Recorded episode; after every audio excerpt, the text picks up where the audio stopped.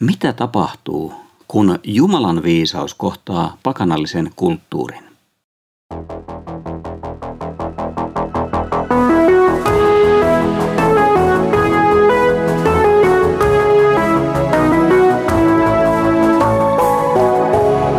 Kirjoitusten pauloissa.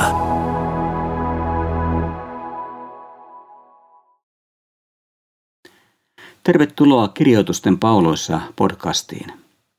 Olen Ilkka Rytilahti, kansanlähetyksen valtakunnallinen raamattukouluttaja. Käyn tänään kanssasi Paavalin ensimmäisen korintolaiskirjeen tavattoman rikkaan sisällön pariin. Tämä on johdanto, mikä on hyödyllinen tarpeellinen, jotta ymmärtäisimme, miten monipuolisesta, millä tuolla laaditusta ja millainen sanomaltaan tämä ensimmäinen korintolaiskirje oikein on. Paavalin ensimmäinen kirje korinttilaisille on monella tavalla suuremmoinen. Siinä kohtavat toisensa Jumalan armo ja rakkaus Kristuksessa sekä kaikilla tavoin rikkinäinen ihmiselämä ja synnin vallan varjostama inhimillinen kulttuuri. Tämä kirje on meille todellinen helmi ja se on syntynytkin helmen tavoin paineen keskellä. Paavalin kalvavana kipuna seurakunnan tavattoman huolestuttavan tilan tähden. Ja samalla halusta saada tuo seurakunta välttämään ne vielä suuremmat karikot, jotka hämöttivät edessäpäin. Sen sijaan, että seurakunta haaksirikkoutuisi ja tuhoutuisi noihin karikoihin, Paavali halusi nähdä sen Jumalan rakkauden vapauttamien, muuttamien ja uudistamien ihmisten yhteisönä. Yhteisönä, joka haluaa elämässään kuulla ja noudattaa Jumalan sanaa, jota Jumalan henki johtaa ja käyttää, ja joka kasvaa yhä uusien ihmisten kohdatessa evankelimin sanoman ja sen elämää muuttavan voiman. Mutta tuolloisen vain noin viiden vuoden ikäisen seurakunnan elämässä oli rohkaisevien piirteiden lisäksi liikaa hälyttäviä merkkejä. Tätä helmeä meillä ei kuitenkaan olisi, ellei Korintissa olisi ollut näitä suuria ongelmia. Sen keskellä oli riitaisuutta, puolohenkisyyttä, yksisilmäisyyttä, seksuaalisia syntejä, suurta tietämättömyyttä kristillisen uskon ja elämän sisällöstä, pyhän hengen armolahjojen väärinkäyttöä – epäjärjestystä ja kaoottisuutta seurakunnan kokouksissa. Aikamoinen paketti siis. Paulin lähetysmatkojen aikaan ensimmäisen vuosisadan puolivälissä Korintin kaupunki oli noin sadan vuoden ikäinen. Se oli nimittäin joutunut roomalaisten hävittämäksi vuonna 146 ennen Kristusta. Ja se oli rauniona sadan vuoden ajan. Sen jälkeen Julius Caesarin käskystä tälle kaupan, liikenteen ja puolustuksen kannalta merkittävälle paikalle nousi uusi kaupunki.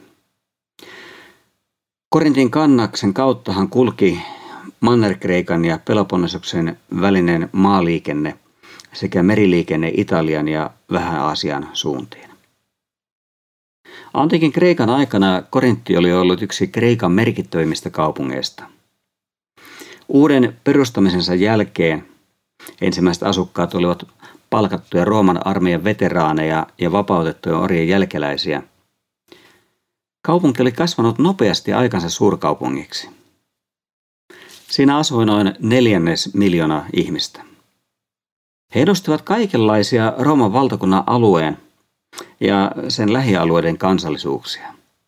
Ja siten he olivat tuoneet kaupunkiin omat jumalansa, uskontonsa ja tietysti kulttuurinsa.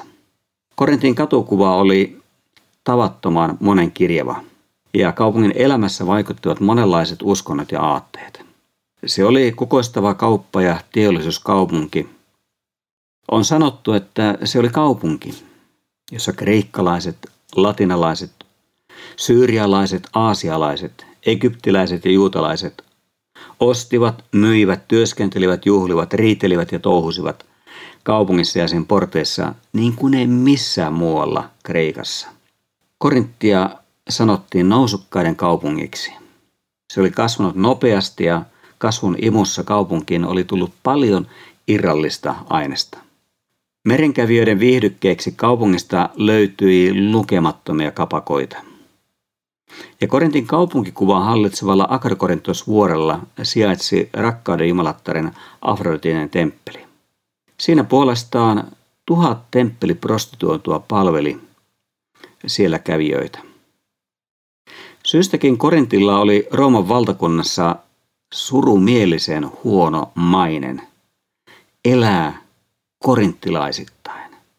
Se tarkoitti elää irstaasti. Se oli muodostunut jo käsitteeksi. Tässä kaupungissa kokoontui myös nuori kristillinen seurakunta. Apostoli Paavali oli toisella lähetysmatkallaan saapunut sinne Atenasta noin vuonna 50 jälkeen Kristuksen. Hän vietti kaupungissa 18 työntäytyistä kuukautta ja sen aikana syntyi seurakunta, joka kasvoi ripeää tahtia. Kolmannen lähetysmatkansa aikana Paavali toimi kolme vuotta Efesoksessa, nykyisen Turkin itärannikolla sijainneessa kaupungissa. Ollessaan tuolloin täällä hän sai kuulla levottomuutta herättäviä uusia uutisia seurakunnan tapahtumista. Siksi hän kirjoitti seurakuntaan. No tämä ensimmäinen kirje ei ole enää tallella, se on kadonnut historian hämäriin. Meidän Uuden testamenttimme ensimmäinen korintolaiskirje on itse asiassa jo toinen Paavalin Korinttiin kirjoittama. Ja sen Paavali on kirjoittanut noin vuoden 54 tienoilla.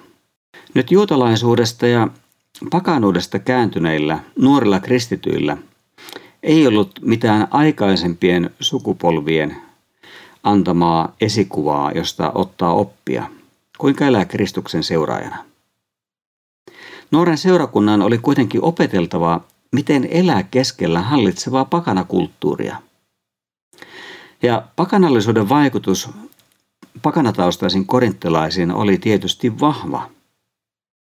He olivat syntyneet sen kulttuurin keskellä, kasvaneet, sisäistäneet sen arvot, käsitykset ja elämäntavat.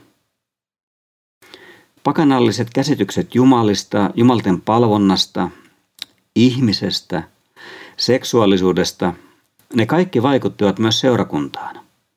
Eikä vanhoista käsityksistä kyetty irrottautumaan hetkessä. Oli tärkeää kysyä, että mitkä näistä olivat kristillisen uskon ja elämän kanssa sovittamattomassa ristiriidassa ja mitkä eivät. Mihin kristitty saattoi osallistua ja mistä hänen tuli pidättäytyä? Miksi? Epäjumalien palvontaan omistetuissa rihakkaissa orgioissa, joita oli jatkuvasti – Niissä yhdistyi uskonnollinen palvonta syömiseen, juomiseen ja haureuteen. No miten pakanuudesta omaksutut uskonharjoituksen muodot ja kristillinen jumalanpalvelus oikein sopivat yhteen? Vai sopivatko? Korintin kristityillä oli lukuisia vaikeita kysymyksiä ratkaistavanaan. Uskonsa kautta kristitty oli nyt osallinen uudesta yhteisöstä, seurakunnasta – joka on Kristuksen ruumis. Tätä yhteisöä vaivasivat kuitenkin lukuisat ongelmat niin sisältä kuin ulkoa. Yhteisö oli riitainen ja hajanainen, sillä oli karkeita syntejä, jumalanpaloselämä näytti välissä kaoottiselta ja kysymys armolahjoista jakoi myös seurakuntaa. Ja näihin Paavali vastasi tällä tavattoman taidokkaasti laaditulla kirjeellään.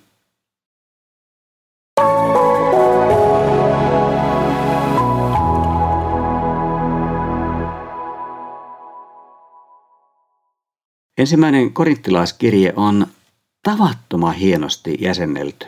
Ja siinä tulee näkyviin Paavalin saama rappiininen koulutus ja myöskin valtava vanhan testamentin osaaminen. Käytännössä Paavali ehkä osasi vanhan testamentin ulkoa.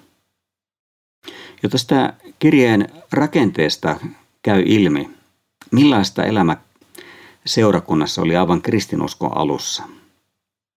Mitä vaikeuksia seurakunnassa oli ja mikä on kristiuskon keskeinen sisältö ja ylipäätään luovuttamaton, katoamaton perusta. Kirjan rakenne auttaa meitä koko kirjeen hahmottamisessa ja sen sanoman ymmärtämisessä.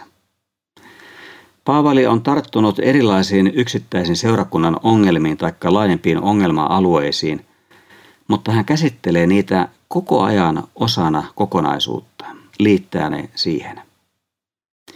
Ja nyt Paavalin tarkoituksena on rakentaa seurakuntaa, johtaa se tuntemaan vapahtajansa Jeesus, Herra, ja elämään kristittyjenä keskellä ei-kristillistä maailmaa. Ja sen takia Paavalin vastaukset eivät koske vain korinttilaisia, koska aivan vastaavia ongelmia Jeesukseen uskovat kohtasivat eri puolilla Rooman valtakuntaa. Tämän vuoksi Paavali kirjoitti paitsi korinttilaisille, myös kaikille, jotka avuksi huutavat meidän Herramme Jeesuksen Kristuksen nimeä kaikissa paikkakunnissa. Kirje voidaan jakaa viiteen pääjaksoon. Ne käsittelevät seurakunnan hajannusta, seksuaalisuutta, pakanallisen kulttuurin keskellä elämistä, seurakunnan kokoontumisia, armolahjoja ja ylösnousemusta. Ensimmäinen pääjakso kattaa luvut yhdestä neljään. Jokainen näistä jaksoista ja nämä jaksot sitten yhdessä toistensa yhteyteen liitettynä on järjestetty yhden keskeisen kirjallisen rakenteen mukaan. Sitä käytetään nimitystä käänteinen toisto, ja sitä käyttivät jo monet vanhan testamentin profeetat ja myöskin Jeesus monissa opetuksissaan vertauksissaan. Ensimmäiseksi Paavali keskittyy seurakunnan hajannukseen. Hän tarkastelee seurakuntaa sisältäpäin repivää tilannetta kolmesta näkökulmasta. Rististä käsin, Jumalan hengestä, viisaudesta, ilmoituksesta käsin sekä siitä, millainen on seurakunnan johtajan asema Kristuksen ruumiissa. Nyt seurakuntaa ei ole olemassa ilman ristin tapahtumaa, ilman Kristuksen sovitustyötä eikä myöskään ilman pyhää henkeä, joka on annettu jokaiseen Jeesukseen uskovalle. Seurakunnassa keskeisinä vaikutteina toimivat sen johtajat ja opettajat. Mutta kaiken perustus on Kristus, hänen elämänsä, kuolemansa ja ylösnousemuksensa.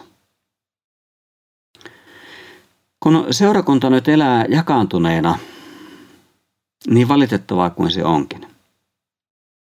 Niin silloin on nostettu keskeiseksi asiaksi jokin muu kuin evankeliumi, joka yksin tekee ihmiselle ylipäätään mahdolliseksi kuulua seurakuntaan, kun ihminen on saanut uskon Jeesukseen ja hänet on kastettu Jeesukseen.